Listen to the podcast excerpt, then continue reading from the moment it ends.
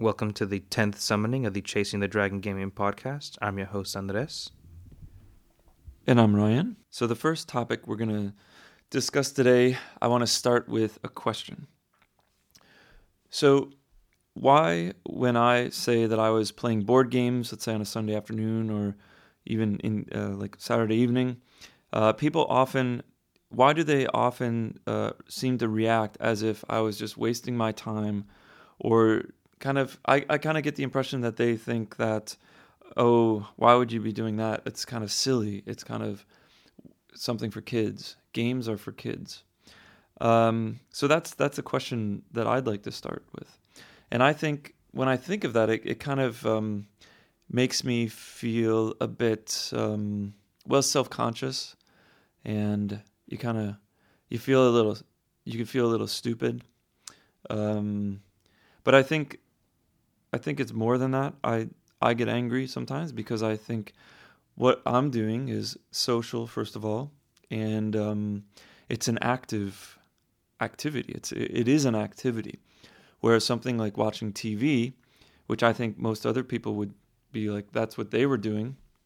Instead, for instance, t- television is um, probably the most common pastime that people have now, especially alone, and um, um, I've never had this experience personally. I mean, whenever I tell people I've been playing games, I, have never really been met with this. Oh, you were doing what?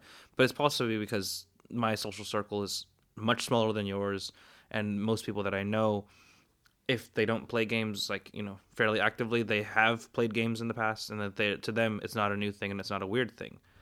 Um, but I, I I I would agree with you that you know it, it is a more active kind of thing I personally would prefer playing a game than watching a TV. That's not to say I don't enjoy watching uh, a show or a movie every now and then.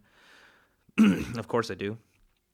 But you know, I, I think it'd be really interesting if what if what if uh, the past the largest pastime people's largest kind of hobby and pastime was you know playing a game instead of you know watching like a two or three hour show or like a five hour block of TV. You know, why not sitting and playing like a cool big five hour game or something? For me, I think it also comes down to the fact that um, if you're not doing what people see as productive, then it is a waste of time. So, um, like if I was going to tell someone, oh, last Saturday, for which I did last Saturday, I went to a protest and we protested a, um, a racist um, political party from at a, a, speech they were giving. And if you post something, let's say on Facebook, and it's political and uh, it, it's or or it's like informative or it's saying something about society or culture, then people are going to be really um, they might disagree with it or they might agree with it, but it's different than if you, if I post like like let's say a picture of myself playing a board game. I, I really I get I still I, I really get that impression that people are don't see it as as worthwhile. And I think it comes down to the fact that it's it's like a leisure activity. It's like a free time activity. And if you have free time, if you if you're not doing something like I said productive, um, then it, it's a waste of time, and you're seen as lazy, kind of. Also, uh, I maybe maybe that's a little bit more so in American culture, where there's this um, obsession with um, hard work, like that kind of Protestant work ethic that uh, America was founded on. But I think that um, for me, I think it's important for people to develop more and more.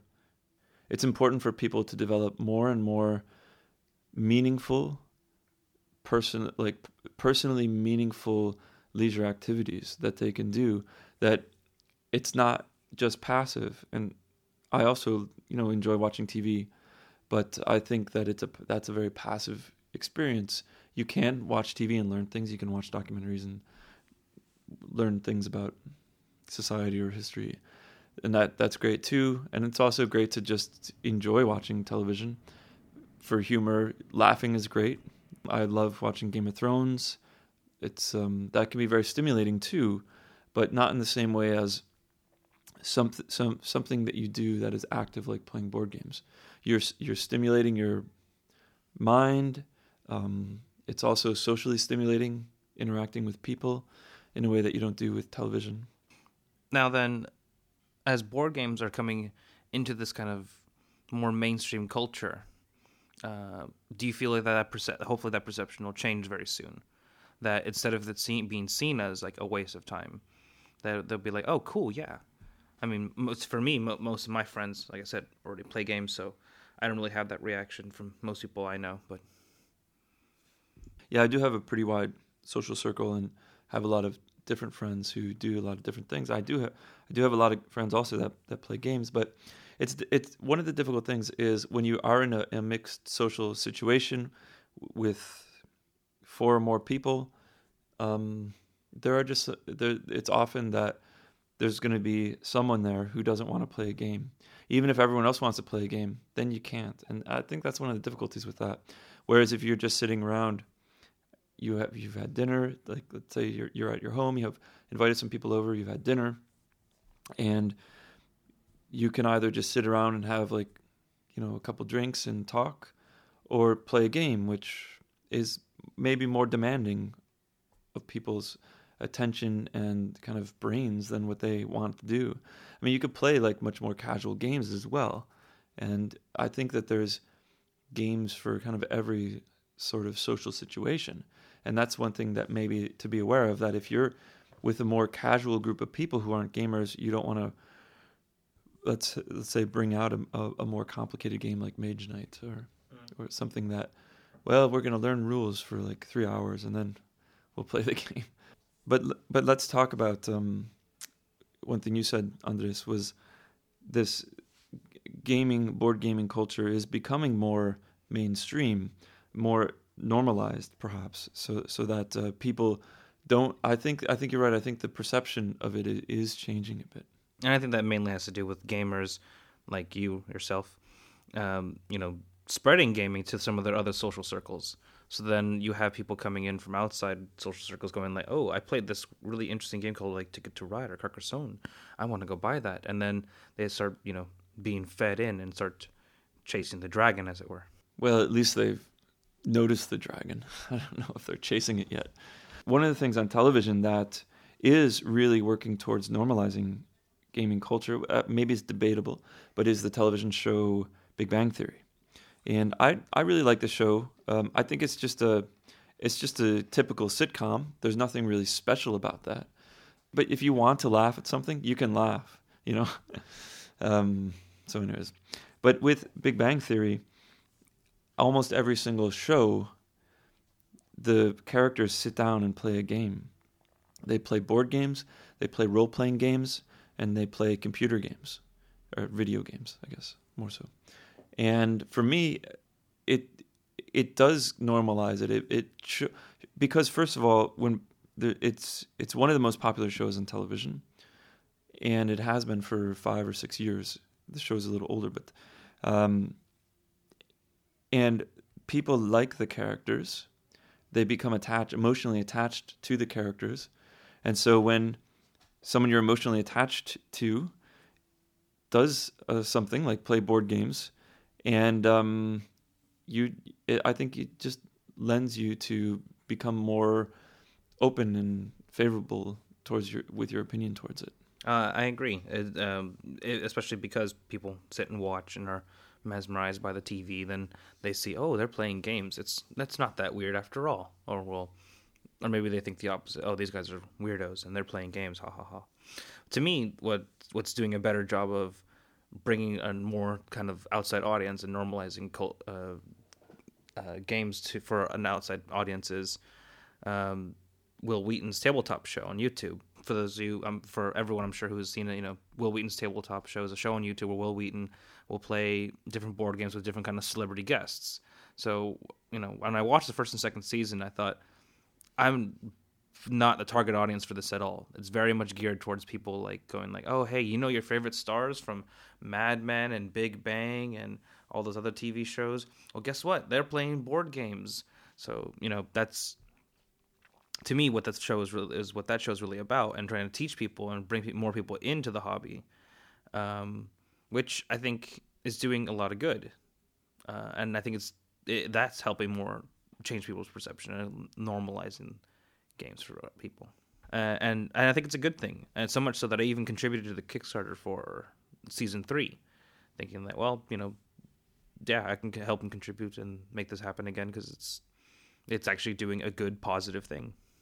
Yeah, I, th- I think that's good. I, but I don't know the numbers, but I'm sure the number of people that watch that versus Big Bang Theory is is probably a, hundred times less, but maybe more. But I, I and I think the two are very tied together because Wil Wheaton is on the Big Bang Theory, and so for me that that that was how I kind of heard about that tabletop was because of Wil Wheaton and Big Bang Theory. I actually had never heard of Wil Wheaton before. You were not a Next Generation fan. One of the things I wanted to mention about Big Bang Theory actually uh, points to the problem in the culture, and I think it really illustrates the topic that we're discussing today. It's um, whenever they do play games, a lot of the other, some of the other characters on the show, and um, here I think there's, I have a problem with Big Bang Theory is that it kind of um, genderizes gaming, and, and, but maybe that is actually a reflection of, of gaming culture, is that it's so male dominated, and um, it's can kind of be inaccessible to women sometimes, and we've talked about that before on our show. But um, whenever someone is playing, they say, "Oh, I've been playing Dungeons and Dragons," or "We were playing this this board game." A lot of like, for instance, the character Penny, she uh, will be like, uh, "Really, that's lame. I'm going to be drinking," you know, something like that instead. Um, and even the other women on the show, who are scientists and very uh, geeky themselves, they even say, "Oh, that's like Star Wars, or that's stupid," or any of these kind of um, geeky culture things that the males on the show like. They really kind of put it down and they kind of mock it in a lot of ways. But sometimes it's it's positive. Where I, I, I think um, some of the female characters join in on the games. There's one episode where um, the males were playing Dungeons and Dragons, and um, the women were going to Las Vegas, but then their trip got canceled, and then they came back, and they ended up playing Dungeons and Dragons 2, and they ended up really enjoying it. And um, so I guess that's positive, showing that it can be fun. But um, but what do you think? Have you seen the show at all? And what do you what do you think about the the way that it's the, that the gaming culture is presented? I watched like the first and second season of Big Bang, and I don't remember much about it. It's been a while. Uh, I'm not I'm not as big of a Big Bang fan as you are. Uh, I do remember that they played Talisman in one episode. It was an older edition. It wasn't the newer fourth edition that's currently available. I know that that stuck out to me. I remember noticing that, and then I don't remember any jokes that were made or if it was even mentioned or addressed. I think it might have just been oh they've happened to have been playing Talisman. I do remember uh, one episode. I do remember though was that they played um, Catan and they were making the whole wood for sheep joke. Um, that that I don't remember much of that episode of the rest of the joke because I don't I don't care for the show myself.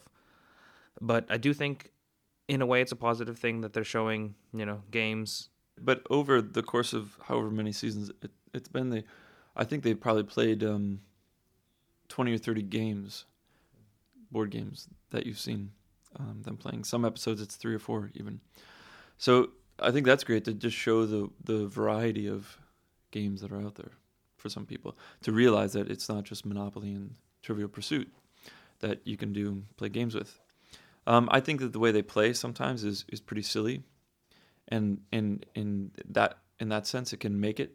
It I think they kind of um, they definitely um, they definitely help to perpetuate the stereotype of what a board gamer or role player is and that's one of the problems I have with it. But then again, because the the characters are so likable and you uh, are attached to the characters, maybe that counteracts that a bit. But I don't think so. Most people who are watching the show will identify with Penny as someone who um, doesn't understand um, uh, theoretical physics, for instance. I mean, most people do not understand theoretical physics or neurobiology. So we're supposed to be kind of stupefied by the things they say and in some ways, um, in a lot of ways, the gaming culture is put into the same category as experimental physics or whatever. Uh, so, so it, it's seen as this kind of elitist, uh, like intellectually elitist thing, where you have to be really super smart to to play these games. I think as gamers, we can do a lot to like, really try to like help and normalize and you know bring outside people into gaming. And I think uh, in my case, we definitely we definitely have you and I, Ryan. Um, I know for a fact there's been times where we've gamed uh, at Larry's Corner, uh, Larry's Corner, Grins Grinsgotten 35. I'm sure Larry would like that plug. Um, is a little neighborhood curiosity shop where our, our friend is the owner, and we played games there a couple times. And uh, every, when, whenever we get a chance, we play like games there every Sunday. And there's been there have been occasions where we've started gaming, and people walked by or uh, artists who uh, Larry has like doing art exhibits at at the store have wanted to join us and have joined us for games. And I think that's a really positive and good thing. You know, like this is we we just invite them for friendly and we let anyone kind of join in and jump in in our games. That does a lot to help like spread gaming culture. You know, uh, that artist that that that particular guy later on actually then ended up going to sci-fi and buying a copy of the game we played. I think the culture is changing and is going to change, especially with the renaissance of board games starting in the mid 90s, right? Or a little bit later, really started to pick up. And I, I think that's going to be great. And one, one of the reasons for this is that people are reacting against this over digitalization of our lives so that we have all of these devices that we're just attached to. They're not attached to us, we're attached to them and that people are reacting against that in a lot of a lot of the same ways. I think that it uh, around the middle of the 19th end of the 19th century, a lot of people reacted against the industrialization, the industrial revolution. People felt like very dehumanized. For instance, if you see the movie Metropolis by Fritz Lang, it shows this dystopian world where people are basically have just become machines and um, we that people really fought against that. There are movements like the arts and crafts movement, which were specifically reacting to this uh, over industrialization and uh, kind of ro- roboticization of people, even though it was before robots. Um, but um, I, I think that it's it's it's in a lot of ways very similar, and I think people do want to have this more social experience, and they want to think in like an analog way sometimes because um, you don't want to become a slave to these devices, the computers, and so forth. And I, and I think that board gaming, role playing, can is one of the best things that you can do. I mean, there's also you could do like physical activity, like mm, rock climbing or whatever, and that, those things are great as well. Those stimulate your body, so why not also do things that stimulate your mind? not just in an intellectual way, but in a social way too, which both both of them are important. I'll agree with you though, with that. That, um, yeah, I hope that gaming becomes more widespread. It does seem like it's happening, and uh, I like watching it develop, and I like seeing uh, different coworkers of mine who, like a year ago, had maybe played some games with their family before, but are now like buying games and collecting themselves, or just when I whenever I, I meet people like at work who are just getting into the hobby and they keep coming back and like oh I want more. Tell me more of this. And oh I heard about this game. Do you have that? And th- th- that's really exciting to me just seeing how the communities that grow and you know uh, when you find out about new stores and you find about new groups and clubs that are starting to pop out around around Stockholm and stuff like that you know especially where we live one thing that I hope that changes is the behaviors within the gaming culture and I think it can it has often lent lent itself to a kind of isolationist, and it's very off-putting for people who are from the outside and coming in. But now there's there are there has been a large influx of people, for instance, who who got into gaming through tabletop with Wil Wheaton, um, or have just maybe been exposed through people like us, like friends who say, "Hey, let's play a game tonight. Why don't you come over and let's play Ticket to Ride, something pretty simple. And then they get really hooked on that, and maybe they want to start trying new games and more games. Uh, or maybe some, maybe a lot of people also played games when they were younger in their teens, and uh, then put them aside, and but but then are starting to rediscover that games aren't just for kids, and what we what can we do in an adult social situation and, and incorporate games, and it doesn't have to be like the whole evening.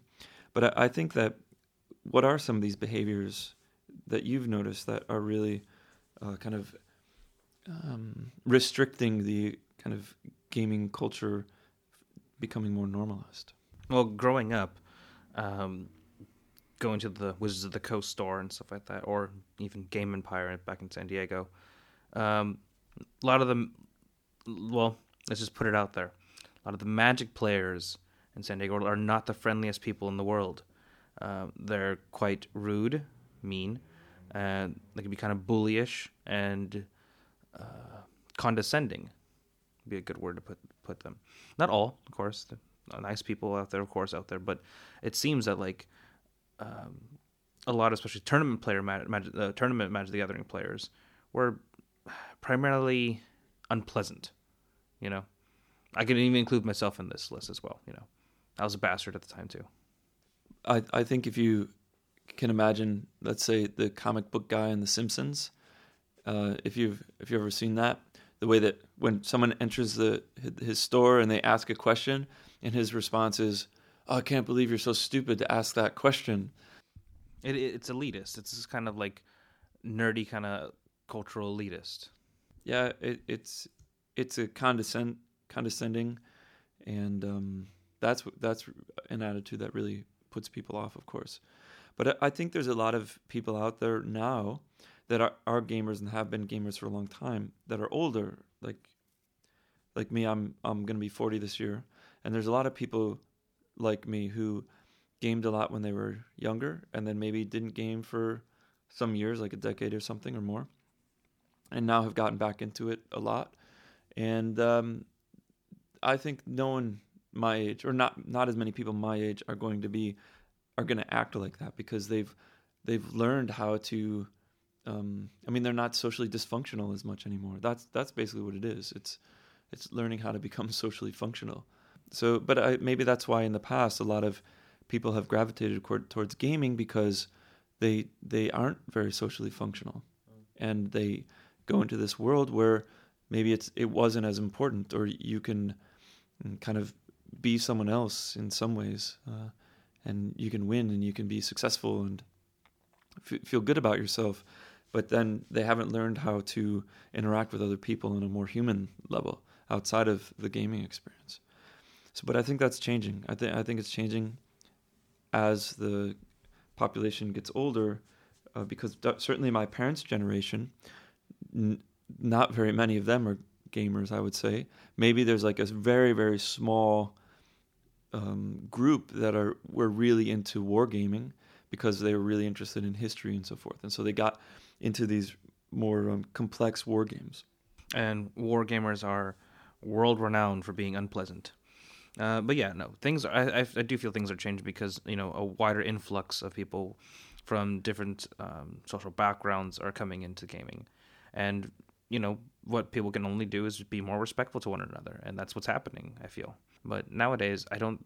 I, I think a good gaming store or a good gaming environment knows to be welcome and knows to like, yeah, you know, everyone's welcome to here here at this gaming table. I love situations in which we're playing and then we see uh, random people that are either asking us questions as to what we're doing or wanting to join in.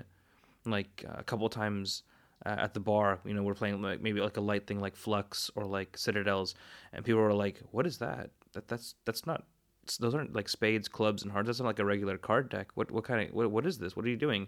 And I love when that happens. That's really interesting, and it's really cool to see that you can that little kernel in people's eyes that are like starting to like, oh, you know, this isn't a weird thing. This, you know, otherwise they would just look at us and just think, oh, crazy people, and not ask. They wouldn't be interested, and they wouldn't want to know.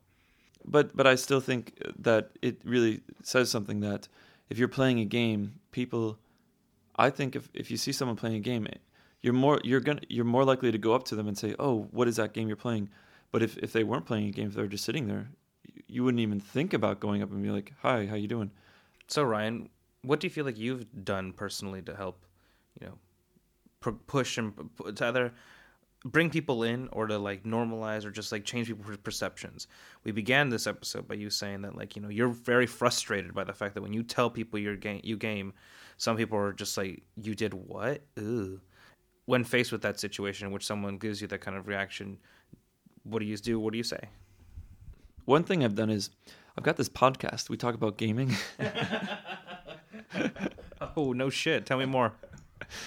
no, but but it's true. It, that that actually has has been a big thing because um, we use Facebook a lot to and, and like I have 800 friends on Facebook or so, and um, it gets sent out to everyone. They not, not everyone sees it or responds, obviously, and not very many of them. But uh, but you know, quite a few. Uh, you know, between 30 and 50 of my friends have subscribed or liked our Facebook page for Chasing the Dragon, and uh, that that's great. And I I think that you know if I post pictures of myself playing games, you know, often alone, that uh, may I think people would have that reaction, like oh that's that's kind of lame, um, or if you're uh, playing games alone, it's kind of sad, you know, whatever.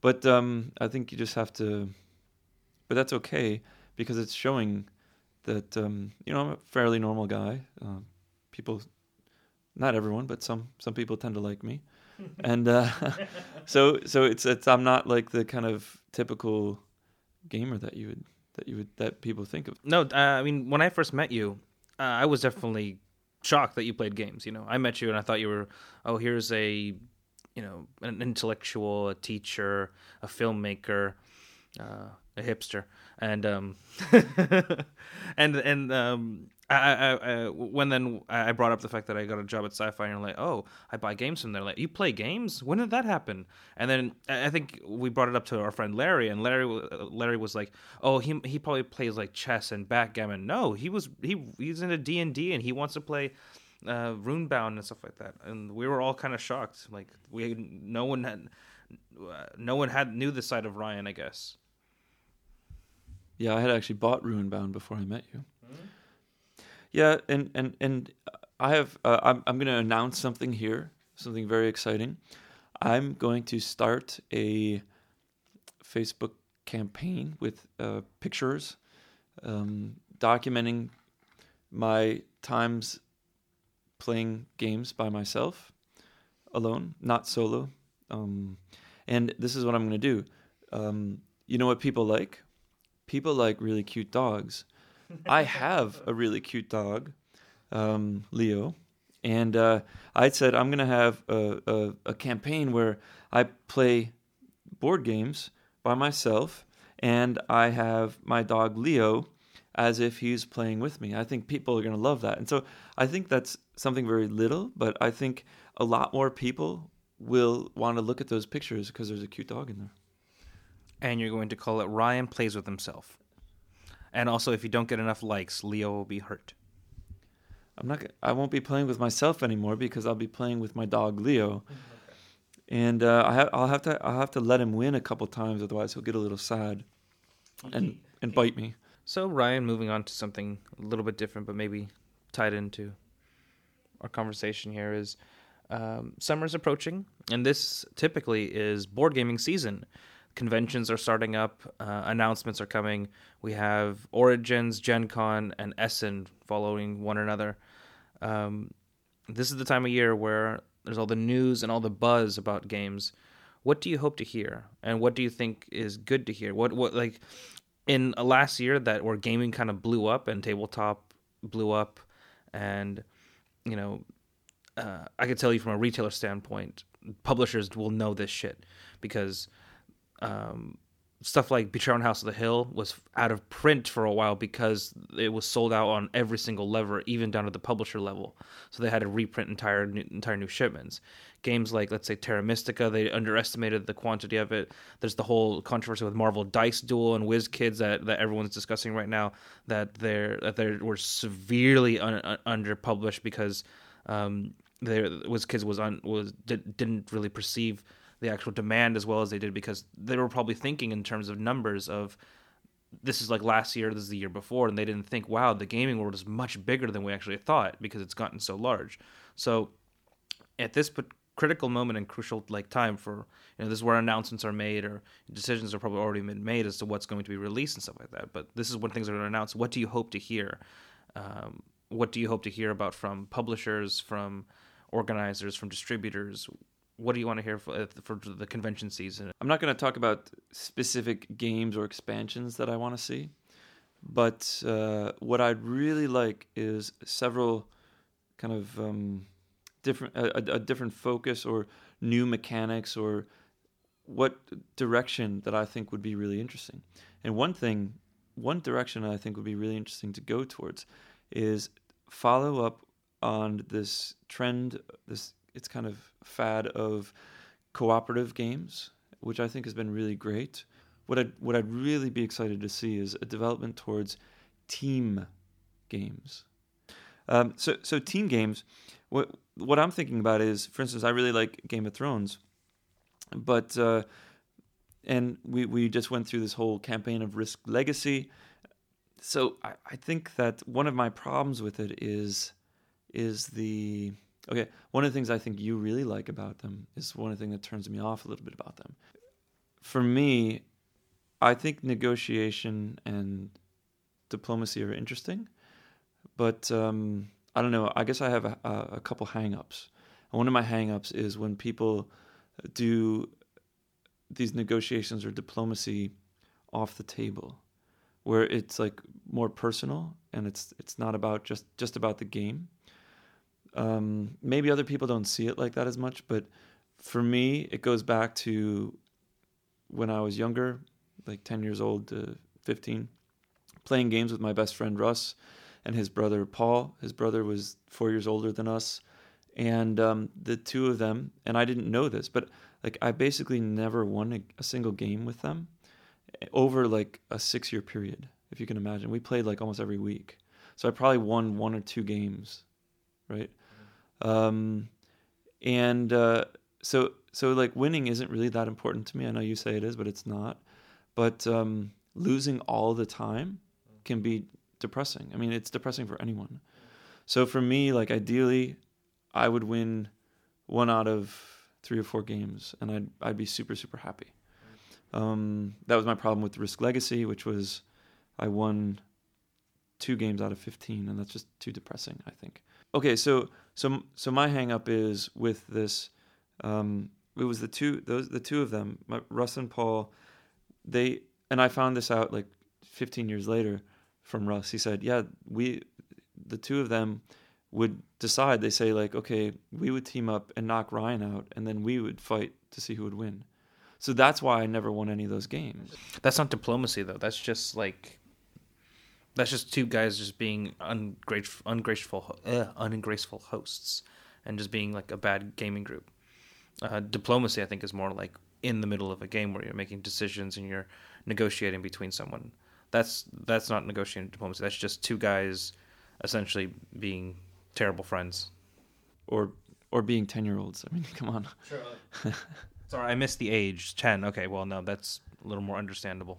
Going back to uh, what you'd like to see develop, then. So what what's but uh, basically, what I say is, I I really like a, a type of game that is like um, the Game of Thrones board game. But for me, I I I'm maybe I'm a little oversensitive about how people make deals and how they do that. And for me, I really see it too much as people are saying like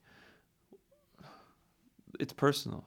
You know, they make deals that have nothing to do with the game. It's just like, oh, if you, you know, I, I guess I, I don't know. I mean, that's what I'm trying to say is that I'm I'm a little bit oversensitive with that. I love those type of games, but that's I have a problem with that because of my own personal experiences. So that's why I'd like to see a development towards uh, team games. I think like Axis and Allies is a great example of that, where you have two teams with three um, si- with, with, with three three players, basically three countries, and and they play against each other. And there's there's basically no diplomacy, but there's still a lot of player interaction because you do. I guess there is some sort of diplomacy because the people on each team have to kind of collaborate with each other and so that's really interesting to me so i and i think that that's very very under un, underdeveloped in the gaming world is using teams um, as a so it's this kind of semi cooperative teams. And that's that's something i would really really love to see developed in in, in gaming this year. That's cool. Uh, the, now that i think about it we don't really have any team well we have a couple team games in our collection but yeah a, a good couple of team games would be nice to see this year. So you you you're you're a little bit more uh, on the pulse of what's happening in the in the gaming world because you work in a game store, so you know uh, what you're ordering and what's what's hot, what are people buying. So what are some things that you're expecting? Maybe maybe you can say more specific expansions and stuff that you're excited to see or, or would hope to. Mainly, what I'm hoping for is publishers and distributors to actually get the numbers right, because more often than not, like um, a good example is something like Takenoko, the panda game that Alex loves. Um, you know, there was a, a, massive demand for it, and because from the publisher level there wasn't enough printed, there was never enough of the game around. And same thing with something like Terra Mystica. Terra Mystica was very sought for, sought after at the beginning of the year because um, Z-Man Games grossly underestimated the demand for it because they were thinking, well, it's a heavy Euro game, and you know how do these things sell? So we'll publish out the numbers from like the la- from like two years ago of like a heavy Euro game, and that was completely wrong because the demand for it was much higher. Um, uh, that what I would hope for is for publishers and distributors to more or less get get that more correctly. In terms of games in general, I I don't know. I'm happy to see anything that comes out. I'm a little bit worried at the fact that I'm seeing the collectible market come back. There was Marvel Dice Duels was as a collectible game, uh, the My Little Pony collectible card game, uh, which oddly enough seems to get um, success here and there, uh, or at least it has a following. There's the Adventure Time card game, which has has some buzz surrounding it, and whispers and rumors of the uh, the World of Warcraft card game returning due to the success of Hearthstone, the digital card game, digi- digital implementation of the World of Warcraft card game. So I am nervous at that idea, the fact that, that that collectible coming back, because I don't. Uh, I, I personally have moved away from the collectible aspect of kind of games. I no longer play Magic the Gathering uh, as in a collectible way. I no longer go to. I no longer buy box after box of booster boxes. I no longer go to drafts and stuff like that. Um, for several reasons, and I and I was happy when the collectible market died. People moved on to the LCG kind of format or core game with expansion format. So that makes me a little nervous. I would prefer to see that that I'd like to see that not stop, but I can see why it's happening too. Because with larger numbers and influx of, of more people, then well, what are publishers going to do? Go collectible. But I think you made a, re- a really good point about the industry letting down. Um, kind of like the industry is shooting itself in the foot, and it could be de- it could be developing and growing so much bigger. So this ties into our first conversation today. Whereas I think that the the gaming culture could be spreading more because people want to be buying these games. And and there's you know millions upon millions of people who really want to be playing board games. And they are but i think it could be spreading faster and becoming even more popular if um, if the companies could could meet these demands. Two more things i'd like to also say is that or see i should say is you know there is a big market for introduction games. In other words, you know, first step games. And I think those positions are filled. Like we have the we have the right introduction games. There's Carcassonne. There's Ticket to Ride. Um, there's even like I think Pandemic is a good you know introduction games. I want a good like I want more like step two games, games that will introduce different kind of themes and mechanics, but are you know a little bit meatier than like let's say your Ticket to Ride. I think Shadows over Camelot fits into that category. You know, it's a game that has you know deduction, negotiation, it has strategy, it has puzzle solving, it has luck. You know, like I want I, I want more games and fit that category. Just that little that that slight nudge above casual. I'd like to see that from some publishers. And um, after finishing 15 games of Risk Legacy, I want more legacy games. I want more legacy games. I don't care what, what the game, fucking Castle Panic Legacy. I don't care. Make it fine. It, it, might be terrible, but I mean, like, just just make it. I want more legacy games. Currently, uh, in May of 2014, there are whispers of a uh, of Seafall being released at Gen Con. Um, I hope these whispers are true, as well as I hope the other whispers of Matt Leacock and Rob Daviau collaborating together on a pandemic legacy would be really, really interesting. I feel, especially if they find a way to like if if that means that the difficulty will increase every game, oh, that'd be so cool. That would be really uh, le- legacy games uh, are something I really hope a lot of other publishers get into, and I really hope Rob Daviau doesn't have like a monopoly on it because one man can't just design all the legacy games I want to play. I'm one of the only people that's not a big fan of Pandemic, but I think that if it were a legacy game, I think I'd be much more interested in playing it then for sure. You know what someone has to really get on? Did you ever see Groundhog Day with Bill Murray? The Groundhog Day legacy board game. Yeah, I guess that is that's kind of like a legacy movie. you know what? One last thing I want to say before we you know we get we move we move out of here. One last thing I want to see for this this season of conventions is I want us to go to Essen. Yeah, we're gonna do it. It's uh, it's gonna be my birthday present. My birthday is in the beginning of October, and um, well, it's it just coincides with them. And I'm gonna be 40, so it's gonna be a great thing to. We're, we're, we're gonna shoot for it. We're gonna hope, and then wouldn't it be great if we can like get like interviews with with, with Vlaada Chvátil and uh, other designers and Christian Petersen from Fantasy Flight and um, uh, even Tom Vasel. I'd be happy to have on the mic for a second. Well, this concludes another summoning of the Chasing the Dragon Gaming podcast. We hoped that you've enjoyed this particular episode. When we began, we had only a sliver of an idea of what we were going to record, and I feel like, as always, Ryan, we the magic happened. Yes, and that sliver went into our skin and bled out a lot of really interesting conversation. Yeah, so um, we'll see you next next time in two weeks, and it's gonna be, as always, super awesome. Yes, once again, we have no idea what. Although we hope that uh, in the medium between those two weeks, we might have a small another cantrip episode of something that we're trying to plan out. We won't tell you what in case it doesn't, in case it all falls, if, if it all falls through, if scheduling doesn't work out. We hope to have another small little interview with some special guests, maybe next week. I think it's going to work out, and I'll give you a little clue about what the topic is.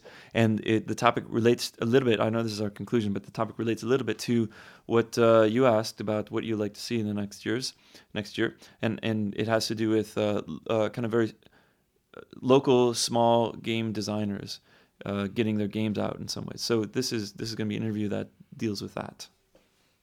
It's something that I would like to see. I'd like to see a lot, a lot of, uh, people doing a lot more innovative game design that uh, d- that where they don't need to um, make a, a game that sells a million copies. It's okay if you make a game. You'd be a lot more innovative if you're only aiming to sell hundred copies. I think. Yeah, we're done. We already said. Here we go. Goodbye. Oh, chasing the dragon.